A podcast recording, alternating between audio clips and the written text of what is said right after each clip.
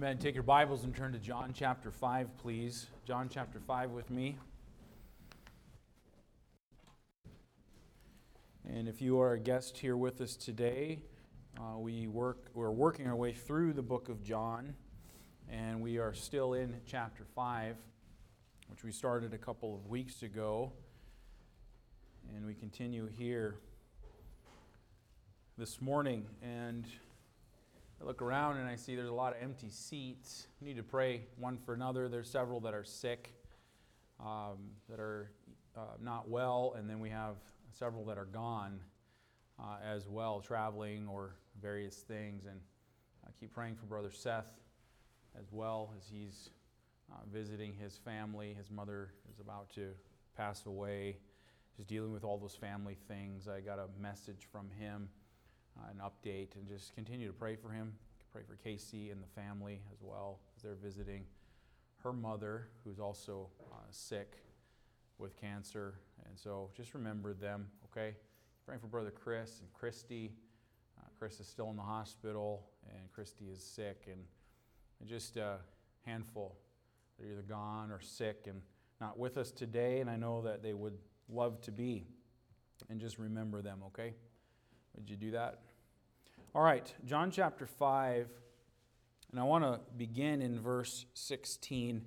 We'll read down through verse uh, thirty, and the con- text continues on through verse thirty-one and so on, um, but we'll stop at verse thirty for today. Follow along. The Bible says, "Therefore did the Jews persecute Jesus and sought to slay him because he had done these things on the Sabbath day." What he's referring to is that Jesus just healed the impotent man the, at the pool of Bethesda, and who had had that infirmity for thirty-eight years. And Jesus saw him lying there. He asked him if he would be made whole. He told him to take up his bed and rise and walk. And then later, uh, the Pharisees questioned this man, "Who told you to take up your bed and walk?" And the man at first didn't know that it was Jesus, and later on Jesus found him in the temple and made himself known. And then the man went back and told the Pharisees that it was Jesus. Uh, some like to say that uh, this man, um, you know, basically was telling on Jesus. I don't really think that that was the case. The man had been paralyzed, or in that case, for thirty-eight years. I, I believe he was thankful to the Lord that he healed him. He wasn't uh, turning and telling on the Lord Jesus Christ. That being said, in verse sixteen, we find, "Therefore, because of that, did the Jews persecute Jesus and sought to slay him because he had done these things on the Sabbath day."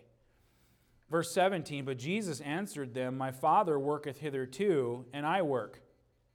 Therefore the Jews sought the more to kill him, because he not only had broken the Sabbath, but said also that God was his Father, making himself equal with God. Then answered Jesus and said unto them, Verily, verily, I say unto you, the Son can do nothing of himself, but what he seeth the Father do. For what things soever he doeth, these also doeth the Son likewise. For the Father loveth the Son, and showeth him all things that himself doeth, and he will show him greater works than these, that ye may marvel. For as the Father raiseth up the dead and quickeneth them, even so the Son quickeneth whom he will. For the Father judgeth no man, but committeth all judgment unto the Son, that all men should honor the Son, even as they honor the Father. He that honoreth not the Son honoreth not the Father which hath sent him. Verily, verily, I say unto you, he that heareth my word and believeth on him that sent me hath everlasting life, and shall not come into condemnation, but is passed from death unto life. Verily, verily, I say unto you, the hour is coming, and now is, when the dead shall hear the voice of the Son of God, and they shall, and they that hear shall live. For as the Father hath life in himself, so hath he given to the Son to have life in himself, and hath given him authority to execute judgment also, because he is the Son of Man. Marvel not at this, for the hour is coming in which that all, all that are in the grave shall hear his voice, and shall come forth, they that have done good unto the resurrection of life, and they that have done evil unto the resurrection of damnation. I can of mine own self do nothing. As I hear, I judge, and my judgment is just, because I seek not mine own will, but the will of the Father, which hath sent me." You have probably heard of or read the book or even seen the movie entitled The Case for Christ. I don't know if that's familiar with any of you or not. But that story is a, uh, a real life story. It's a true story about a former Chicago Tribune journalist named Lee Strobel. And it tells his life story of how him and his wife were living the American dream, living the life. And one day, their little girl almost died, which got the mother starting to contemplate life and death and eternity and all those things. And it started her on this spiritual journey that led her to eventually uh, being witnessed to by a woman that was in their building uh, complex, and eventually going to church with her and hearing the gospel, and finally the wife getting saved. That completely changed the dynamic of their relationship. Lee Strobel was a man of the world. He was a, a, a Chicago Tribune journalist. He was a man of, uh, of renown and so on. And all of a sudden, he started to see a change in, in, in the life of his wife, and he didn't like it. And he said, I married, I didn't marry this woman. I married the fun, exciting, whatever, and now she has Uh, converted to Christ, and she's going to turn into this, you know, religious, Bible-thumping, whatever kind of a person, and it completely upset his life.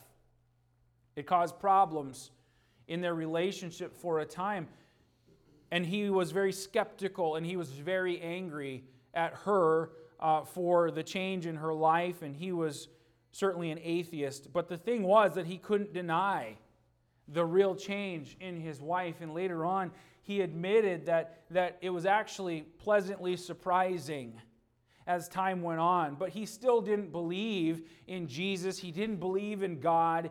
He didn't think that God was real. He thought that God was, uh, was, uh, was a made-up, man's made-up imagination, because people are afraid of death. And so we've conjured up this heaven and, and a God and so on because of our fear of death and so on. This was his attitude.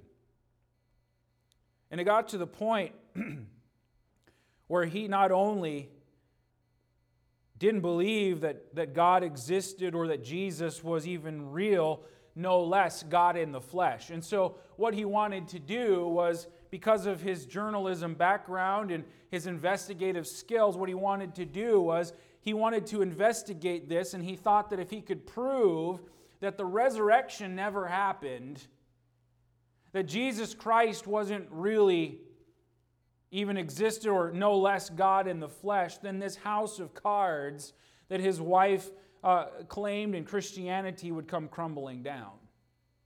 And so he set out on this two-year journey of investigative journalism to prove that Jesus Christ and the resurrection never happened.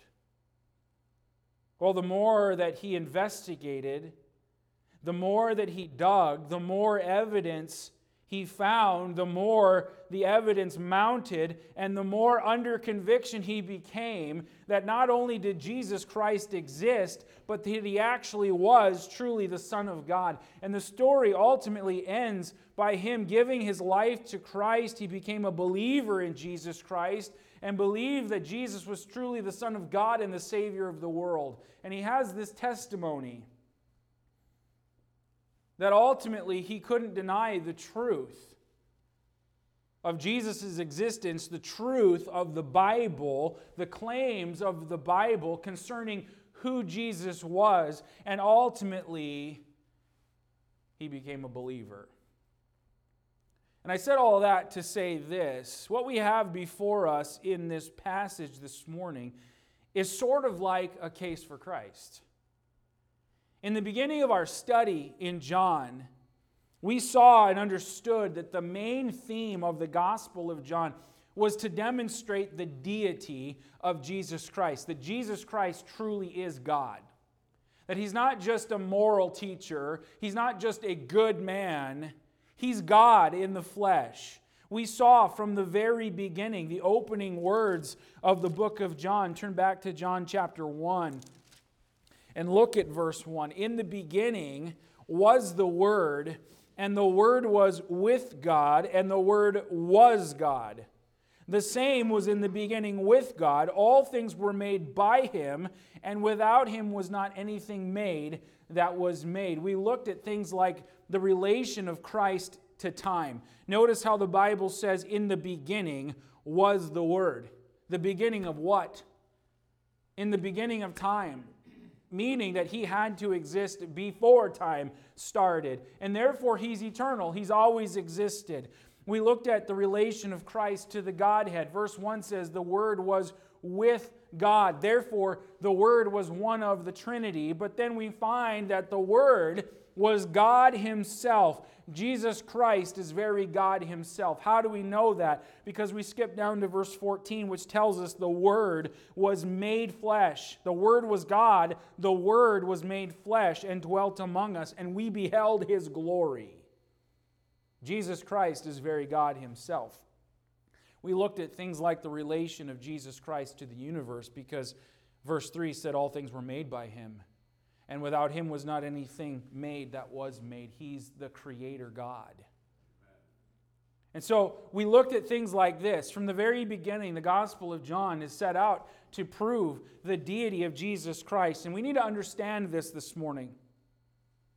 The Christian faith rests entirely, and listen, listen, your eternity, rather, I could say this, your eternity rests entirely on the answer to the question that Jesus asked His disciples in Matthew chapter sixteen and verse fifteen. Who do men say that I am? Your eternity rests entirely on the answer to that question. Who is Jesus Christ? If it's not the right answer, or we hold some, some belief concerning Jesus Christ that is contrary to the Word of God, a person cannot possibly, cannot possibly be saved and, and will never see heaven. Who do men say that I am? Listen, if Jesus is the eternal Son of God in human flesh, who died on a cross in the place of sinners, who was raised bodily from the dead, who's coming again in power and glory to judge the living and the dead, then listen, if that is true, then everything else in life, everything else in religion is completely secondary to that truth. There are people who make excuses all the time. Well, I don't, I don't believe that. Why don't you believe that? Well, because I've got difficulties with the Bible, things that I can't really resolve and, and really understand, and, and I think that it, it contradicts itself, and I can't really believe that. Listen, that, my friend, is secondary. You may struggle with hard questions like, why do little children die? If God is real and Jesus is real, why do little children suffer and die? My friend, that kind of question is a secondary question. A person may struggle with doubts of because of personal trials. And God didn't, I prayed to God once and He didn't answer my prayer. That's a personal struggle that is also a secondary thing. And a person's personal struggles do not undermine the truth of the Word of God in Christianity. If Jesus Christ is who He claimed to be and who the Bible proclaims Him to be, then listen, my friend, the entirety of the Christian faith absolutely stands. And it matters not just now, it matters in eternity. If He is who He claimed to be, then the Word of God is true. Everything the Word of God says about Him is true. Everything the Word of God says about you is true. If He's not who He claimed to be, then our faith in Christ is completely vain. According to First Corinthians chapter fifteen, Paul said, we are of all men most miserable. You've probably heard people, maybe like liberal professors or theologians, say things like, Jesus never claimed to be God. The Jehovah's Witnesses and the Mormons, they hold Jesus in high esteem. They even claim to believe in Him, but the thing that they don't do is believe the deity of Jesus Christ. They deny His true deity, that He was a created being, and so on. There are many others who think that Jesus was a great moral teacher and an example of his day, but they don't acknowledge and affirm that he is very God. That's a cop-out. It's an excuse. I read this quote. It's an often quoted statement by C S Lewis, who slammed the door on this option that Jesus is a good man and a good moral teacher. He said this. He said, a man who was m- merely a man and said the sort of things that Jesus said would actually not be a great moral teacher. He would either be a lunatic or else he would be the devil of hell. You've got to make a choice. Either this man was and is the Son of God, or else he's a madman or something else, or something worse. You can shut him up for a fool, you can spit at him and kill him as a demon, or you can fall at his feet and call him Lord and God. But let us not come with any patronizing nonsense about him being a great human teacher. He has not left that open to us. He never intended to. That's the truth. He's either God or he's a lunatic. So you've got to decide, who is Jesus Christ? And that decision will have huge and monumental effects on your life. If you're saved and you acknowledge Jesus Christ as Lord and God, it absolutely is going to have a monumental effect on your life, because it's going to de- it's going to determine how you live in this Christian life. But for the one who is maybe undecided, that answer to that question will determine where you spend eternity. Well, our text in John chapter five, that was all introductory stuff. I'm going somewhere with that. Okay? Hopefully you absorbed it all.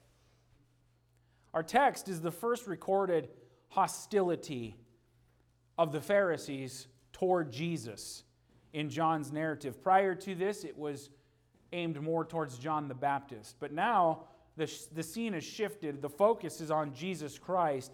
And the Pharisees begin to demonstrate hostility towards Jesus himself. And we find in verse sixteen, the Jews persecuted Jesus. They sought to slay him because he had done these things on the Sabbath day. But then verse seventeen says, Jesus answered them, "My Father worketh hitherto, and I work."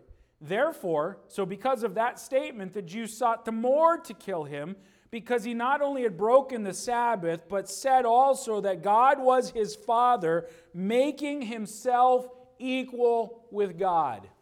They did not like it. And so, what happens here in the ensuing verses is this conversation between Jesus and the Pharisees, and really a case for Christ and who he is, is being made in these verses. And what we're going to see over the next couple of weeks, there's just two main things that we're going to see. We're going to see claims that Jesus makes concerning his deity. That's what we'll consider today, down through verse thirty. But then in verses thirty-one and following, we're going to find how Jesus gives witnesses that actually verify his claim. So we're going to look at five claims that Jesus makes concerning his deity. And then next time we're going to look at five witnesses that verify his claims. And that's the direction we're going to go in this case for Christ. That's the title of the message this morning. Let's pray. Heavenly Father, I pray that you'd use your word to instruct and encourage and challenge and, Lord, even to convict. Maybe there's someone here today who's not convinced in their mind and their heart of who Jesus Christ actually is. And Lord, I pray that you would use your word and the Spirit of God uh, to bring full clarity and understanding of the truth, and that it would be embraced and accepted. And those who are saved, who claim you as Lord and Christ, and no question in their mind as to who you are, Lord, may we rejoice in these claims and these truths again, uh, for all that we have in the Lord Jesus Christ and who he is to us. Help us to worship and exalt him. In Jesus' name, amen. Let's consider these five claims of deity by Jesus Christ. We read verses, verse sixteen. And the context, again, in all of this is that the godless Pharisees are condemning Jesus on two accounts. First of all, they were angry that he was healing on the Sabbath day. He healed the man at the pool of Bethesda. But the second thing that they were angry about and persecuted him for was that he was making himself equal with God. And that's what verse eighteen tells us, uh, that they sought the more to kill him because he had not only broken the Sabbath, but said also that God was his Father, making himself equal with God. Now, Jesus doesn't deny any of that. He definitely healed on the Sabbath, and he's making the claim, I am equal with God. He wasn't denying any of it, so he responds back to them with several claims of deity. The first one is found in verse seventeen, where Jesus says, My Father worketh, hitherto I work. Now, verse seventeen is connected back to his healing on the Sabbath day. And he says, up until this point, my Father has been working, and so I also work. He says God the Father was working even on the Sabbath, but he's working through me. Now we need to understand this here. Throughout this entire passage, Jesus never refers to God generically. He never refers to God as our Father, like all of us. He specifically refers to him as my Father or the Father. And in doing so, he is claiming a very unique relationship with God that nobody else could ever claim. And notice how he says in verse seventeen, My Father worketh hitherto. Now this was a thing, because they were mad at him for healing on the Sabbath day. And they would say the Sabbath day is a day of rest, because God rested on the seventh day. He rested from his work of creation and so on. And so the Jews held that the Sabbath day was a holy day, a day of rest. No work could be done on the Sabbath day. It was dishonoring to God. And while it's true that God did rest from his creation work on the seventh day, the Sabbath day was made for man. It was not made for God. And God has never rested from his work. God has never rested from his governmental work. He's never rested from his providential work. He's always and continually been at work throughout the centuries in the material world and in the spiritual world. Listen, friend, the sun rises and sets every single day. Who is it that holds that together? The tides ebb and flow, the rains fall, the winds blow, the grass grows every single day of the week, including their Sabbath day. God is continually holding up and sustaining the whole of creation and the daily recurring needs of his creatures. God never rests from these things. Jesus said, My Father has worked hitherto. God has worked on the Sabbath day. And he says, if God, my Father, works on the Sabbath day, it's reasonable and good and just for me to work on the Sabbath day too. Oh, that just got them. The Pharisees hated Jesus Christ for that statement right there. Besides the physical or material world, God has been illuminating the understanding of the hearts of men, convicting men of their sin, moving the will of men, drawing men to himself. He's always working. And Jesus said, if it's good that the Father ministers to the needs of his creatures on the Sabbath, then it's reasonable and good for the Son of God, who is the Lord of the Sabbath, to engage in work and mercy on the Sabbath day. What Jesus did here is that he unequivocally claimed absolute equality with God. That's his first claim of deity, that I'm equal with God. Now, verse eighteen tells us that they sought the more to kill him because he had not only broken the Sabbath, but said also that God was his Father, making himself equal with God. Listen, a person can say that they, they don't believe that Jesus is God. A person can say, I don't believe that he's equal with God. But a person cannot say that, that, that it's not what Jesus was communicating to these people. It's very clear that Jesus was communicating to them, I am equal with God. And the Pharisees knew it. They got it. They understood it. Later on, Jesus explicitly states, I and my Father are one in John chapter ten. Go over there, please. John chapter ten. in verse thirty. Jesus says here, I and my Father are one. Then the Jews took up stones again to stone him. Jesus answered them, many good works have I showed you from my Father. For which of these works do you stone me? The Jews answered him, saying, for a good work we stone thee not, but for blasphemy, and because that thou, being a man, makest thyself God. They understood exactly what was happening.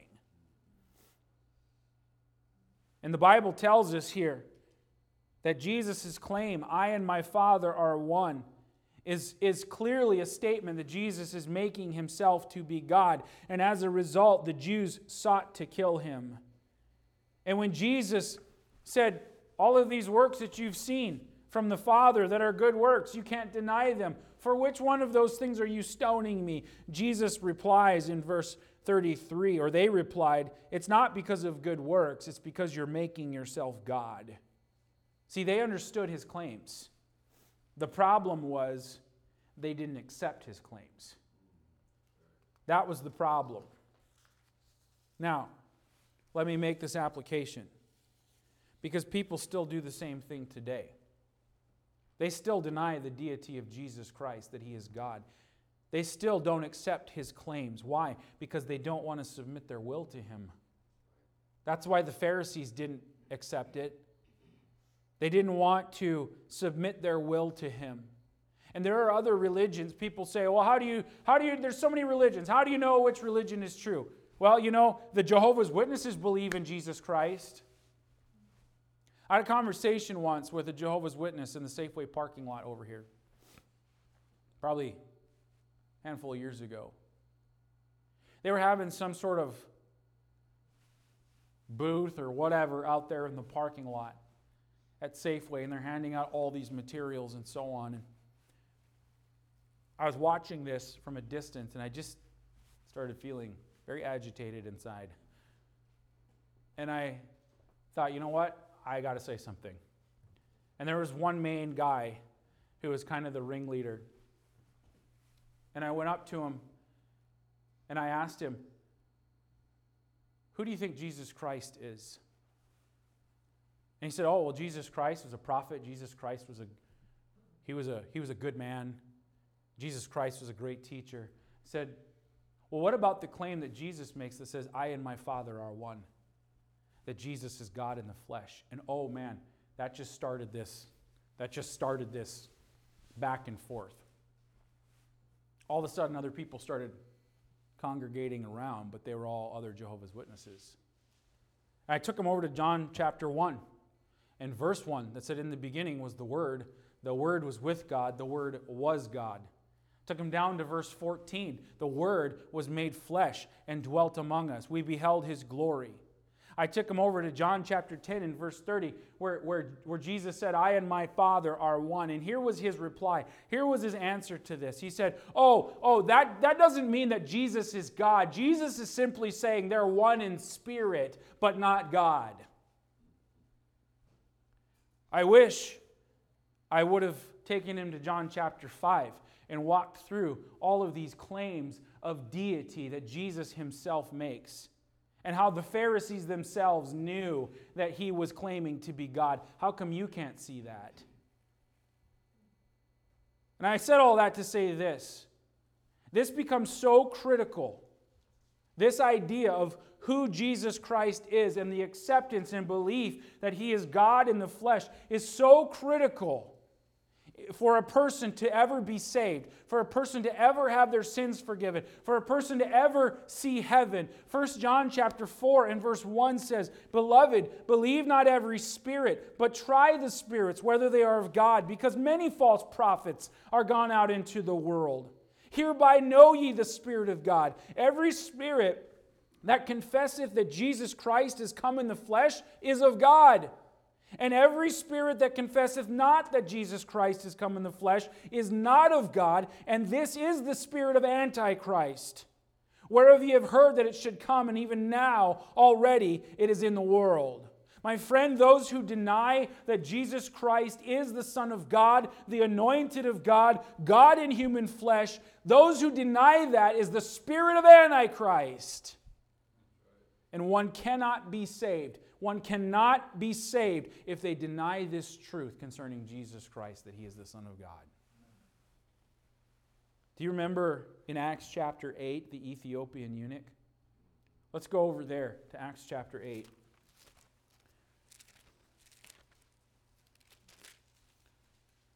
Religions that say they believe in Jesus, but they don't admit and acknowledge that He is God in the flesh, those religions are of the devil. They're the spirit of Antichrist, according to the Word of God.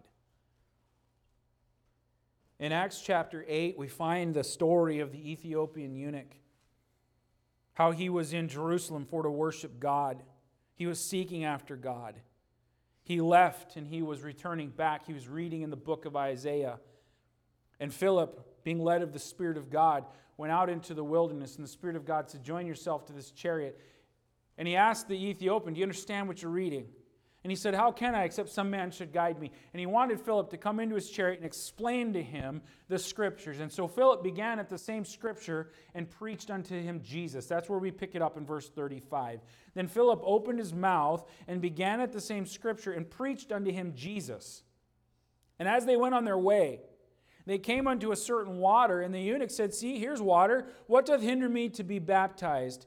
And Philip said, "If thou believest with all thine heart, thou mayest." And he answered and said, note this, "I believe that Jesus Christ is the Son of God." That was his confession of faith. And then he went down into the water and he was baptized. And I'm, tell, I'm telling you this for this particular reason. A person who does not acknowledge and believe that Jesus Christ is God cannot possibly be saved. The verification of it was he said, "I believe that Jesus is the Son of God." Jesus makes himself equal with God. That's the first claim. Go back to our text in John chapter five, please, and I'll try to move a little faster through the rest of these. The second claim is that Jesus says, "I'm the giver of life." Notice this in verse twenty-one. Jesus says, "For as the Father raiseth up the dead and quickeneth them," that word quickeneth means to make alive. So he makes alive these people. "Even so the Son quickeneth," or makes alive, "whom he will." Look at verse twenty-six. "For as the Father hath life in himself, so hath he given to the Son to have life in himself." Jesus makes this claim that I am the giver of life. Only God is the giver of life. And Jesus is making himself equal with God. And he says here in verse twenty-one, "The Father raiseth up the dead and maketh them alive. Even so the Son quickeneth whom he will." Jesus claims to have the same power that the Father has over, over death and over the dead. Now, Jesus raised the dead three times. That's at least recorded three times in the Scriptures. In Luke chapter seven was the widow's son. In Luke chapter eight was Jairus' daughter. He raised her from the dead. And later on in John chapter eleven, the Pharisees will be witness to this, but he raises Lazarus from the dead. He has power over physical life. He is the giver of life, and he makes the claim that he's the giver of life. To the Pharisees, they knew exactly what that meant, because only God is able to give life. But not only physical life, but he has the power and is the giver of spiritual life, and spiritual life is the real thing. Look at verse twenty-four, because Jesus says, "Verily, verily, I say unto you." Those words, "verily, verily," it means truly, truly. And it's like a herald, someone who says, "Hear ye, hear ye." You've got to understand this. He says, "Truly, truly, I say unto you, he that heareth my word and believeth on him that sent me hath everlasting life, and shall not come into condemnation, but is passed from death unto life." He is the giver of spiritual life as well. And the Pharisees would not believe that he was able to forgive sins and give spiritual life. Go with me back to Mark chapter two. In Mark chapter two, we find a miracle that Jesus performs, but it stretches out and goes farther than that. Because I want you to draw your attention here to this. Let's start reading in verse one, in Mark chapter two, verse one. And again, he entered into Capernaum after some days, and it was noised that he was in the house. And straightway many were gathered together, insomuch that there was no room to receive him, no, not so much as about the door. And he preached the word unto them. And they come unto him, bringing one sick of the palsy, which was born of four. So he's carried by four people. And when they could not come nigh unto him for the press, for all the people that were there, they uncovered the roof where he was.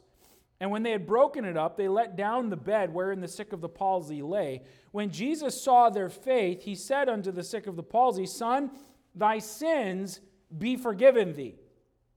But there was certain of the scribes sitting there, and reasoning in their hearts, Why doth this man thus speak blasphemies? Who can forgive sins but God only? And immediately, when Jesus perceived in his spirit that they so reasoned within themselves, he said unto them, Why reason ye these things in your hearts? Whether it is, is it easier to say to the sick of the palsy, Thy sins be forgiven thee, or to say, Arise and take up thy bed and walk? But that ye may know that the Son of Man hath power on earth to forgive sins. He saith to the sick of the palsy, I say unto thee, Arise and take up thy bed and go thy way into thine house. The question that Jesus asked these guys, is it easier to, to say to you, thy son, thy sins be forgiven thee, or is it easier to say, take up thy bed and walk? Which one? Well, they couldn't do either. Only God could do both of those things. And he says, I'm doing this so that you may know that the Son of Man hath power on earth to forgive sins. He's the giver of spiritual life. And here's the application, friend. You will never, ever see heaven apart from the Son of God. Acts four twelve says, Neither is there salvation in any other. There is none other name under heaven given among men whereby ye must be saved. Allah cannot save. Buddha cannot save. And any other, Joseph Smith cannot save. No one can. You cannot save yourself. A person will never see heaven apart from the Son of God. Jesus says that there are two things that are required, though. You have to have a hearing ear, and you have to have a believing heart. Because he said in verse twenty-four, He that heareth my word and believeth on him that sent me hath everlasting life. You got to believe the truth that only Jesus Christ is the giver of life. He's the only one who can forgive sins. He's the only way a person will ever see heaven.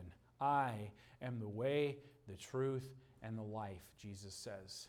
No man cometh unto the Father but by me. You might be here this morning. You're on the fence. You believe in God. You've heard of Jesus, but never given much thought as to who exactly Jesus is. He's God. Jesus claimed to be God. And He's the only way a person will ever see heaven. There's no room to be riding the fence. For the sake of time, let's move on. Jesus made that second claim that I am the giver of life. The third claim that He makes is that I'm the final judge. Look at verse twenty-two.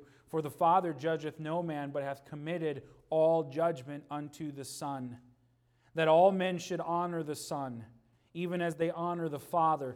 He that honoreth not the Son honoreth not the Father which hath sent him. Jesus says, I'm the final judge. He says that the Father has committed all judgment unto the Son.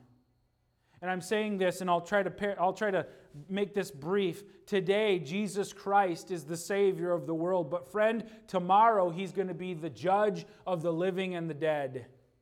Look at First Timothy chapter four with me. And what I'm saying by this is that at some point, everyone's going to leave this physical life, and everybody's going to stand before God. Everybody's going to give an account, but they're going to stand before the judge of all the earth, the judge of the living and the dead. That is the Lord Jesus Christ. In First Timothy four, in verse one, now the Spirit speaketh expressly. That's not right. Go to Second Timothy. I'm sorry.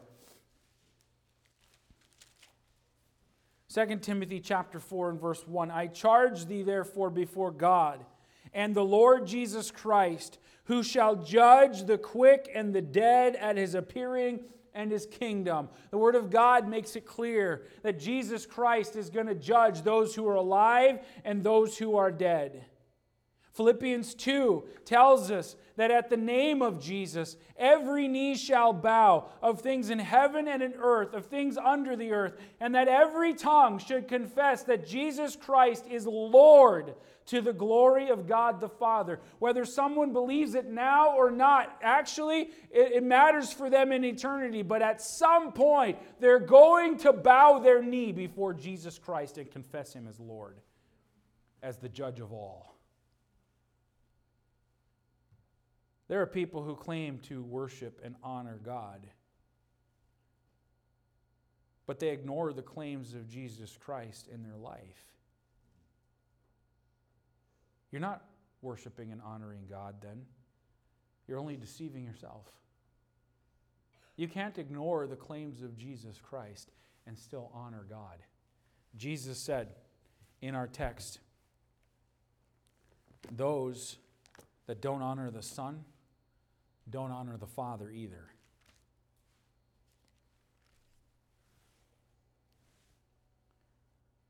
Revelation chapter five.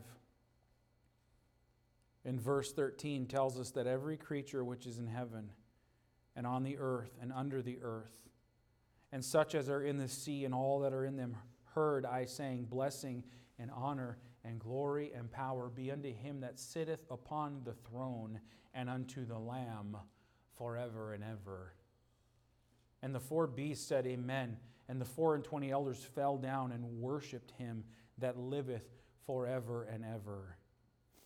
All things in heaven and in earth, under the sea, in the sea, all things will say blessing and honor and glory unto the one that sits on the throne, the Lamb. He's the judge of all. And someday, friend, every single one of us is going to stand before him and give an account. Not only does Jesus claim to be the judge, but he says, I'm the only way out for all who stand guilty before God. I'm the way. It's much better to bow the knee before the judge of all now and confess him as Lord, and to spend eternity with him as his child, than to one day be forced to bow the knee and to confess him as Lord, and to be cast into everlasting fire. Jesus says, I'm the final judge.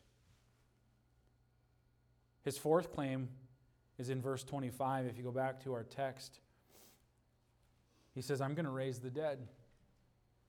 In verse twenty-five, he says, Verily, verily, I say unto you, the hour is coming, and now is, when the dead shall hear the voice of the Son of God, and they that hear shall live. For as the Father hath life in himself, so hath he given to the Son to have life in himself, and hath given him authority to execute judgment also, because he is the Son of Man. Marvel not at this, for the hour is coming in the which all that are in the graves shall hear his voice, and shall come forth, they that have done good unto the resurrection of life, and they that have done evil unto the resurrection of damnation. Here's another dramatic, hear ye, hear ye announcement. And Jesus says, here in these verses, he gives us some of the Bible's clearest information regarding the resurrection. He says in verse twenty-five, the hour is coming when the dead are going to hear his voice. He says he has life in himself. He has authority to execute judgment. In verse twenty-eight, he says, all that are in the graves are going to hear his voice and come forth. He gives us some real clear information regarding the resurrection. First of all, there is definitely going to be life after death. He says all that are in the graves are going to hear his voice and they're going to come forth. There is definitely going to be life after death. A lot of people say we just live, we exist, then we die, and then there's nothing. Oh no, friend, you're an eternal soul. You're going to live somewhere forever. There's definitely life after death. The second thing is that every single person is going to be affected by it. Jesus said all that are in the graves are going to hear his voice. Everyone's going to come forth. But then the third thing is this, that mankind is going to fall, all of mankind is going to fall into one of two categories. In verse twenty-nine, those that have done good unto the resurrection of life, and those that have done evil unto the resurrection of damnation. When he says those that have done good, he's not talking about works for salvation. He's talking about those who've been obedient to the gospel, those who've acknowledged Jesus Christ is Lord, who are saved. Those that have done evil are those who've rejected Jesus Christ as God. And the only escape route from judgment and condemnation and spiritual death on that last day is faith in Jesus Christ. The fifth claim is in verse thirty. He says, I can of mine own self do nothing. As I hear, I judge, and my judgment is just, because I seek not mine own will, but the will of the Father which hath sent me. Here, Jesus' claim is that he's always doing the will of God. There's never a time when he's not doing the will of God. Basically, as a shadow doesn't move of its own initiative, so Jesus moves only in cadence with the Father's footsteps. Now, some like to use this verse and say, see, see, Jesus isn't the same as God, because he even said, I can of mine own self do nothing.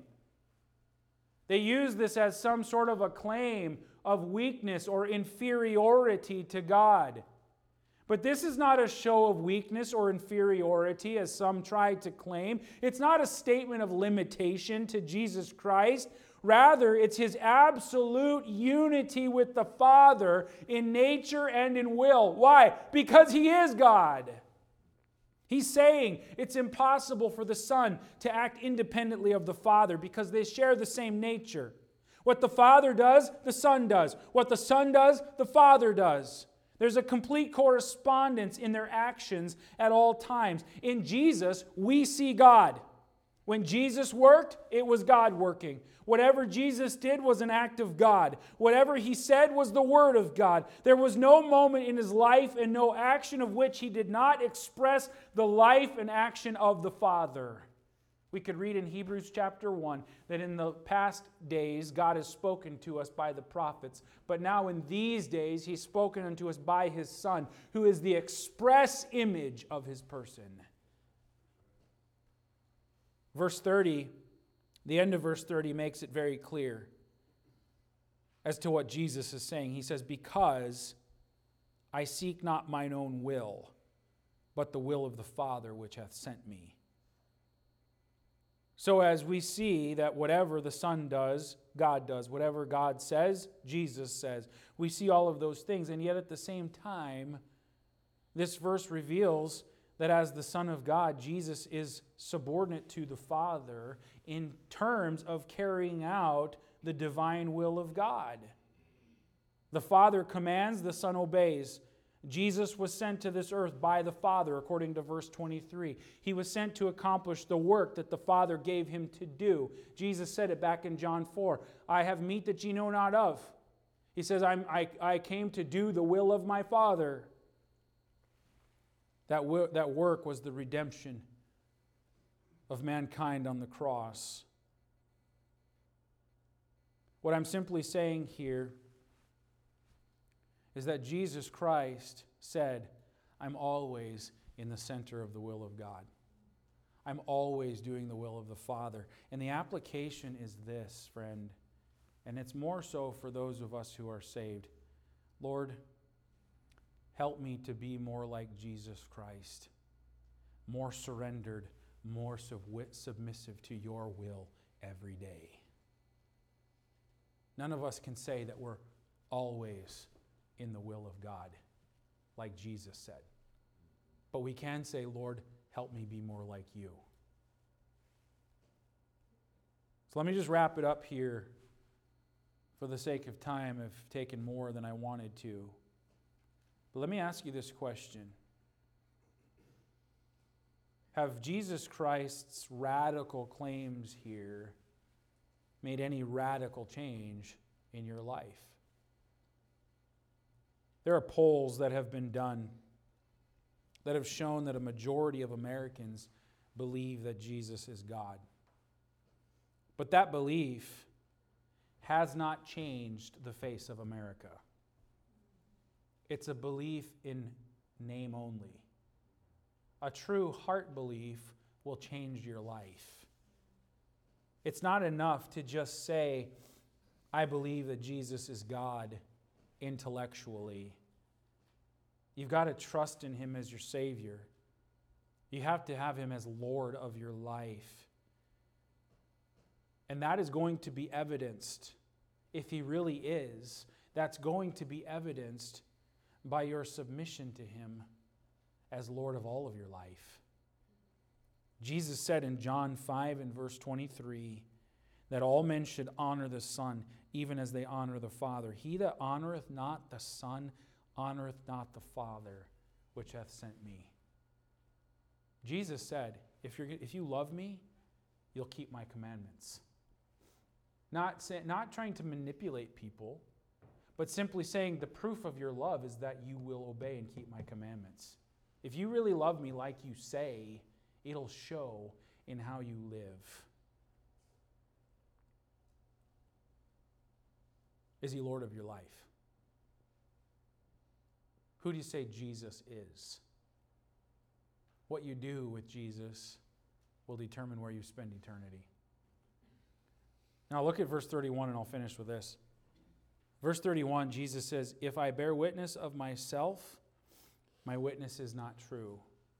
He's not saying that what he's saying isn't true, but what he is saying is if I'm just saying a whole bunch of words, people aren't going to necessarily believe it. So then, in verse thirty-two, he says, there's another that beareth witness of me, and I know that that witness which he witnesseth of me is true. What we're going to talk about next time is these five witnesses that Jesus brings up that verify all the claims that he just made concerning his deity. And we'll explore those and examine those next time and how they apply to us as well. Let the Word of God work in your life. Let's pray. Heavenly Father, I pray, Lord, that you'd use your Word, number one, for those who are saved, cause us to rejoice in the Lord Jesus Christ as our Savior.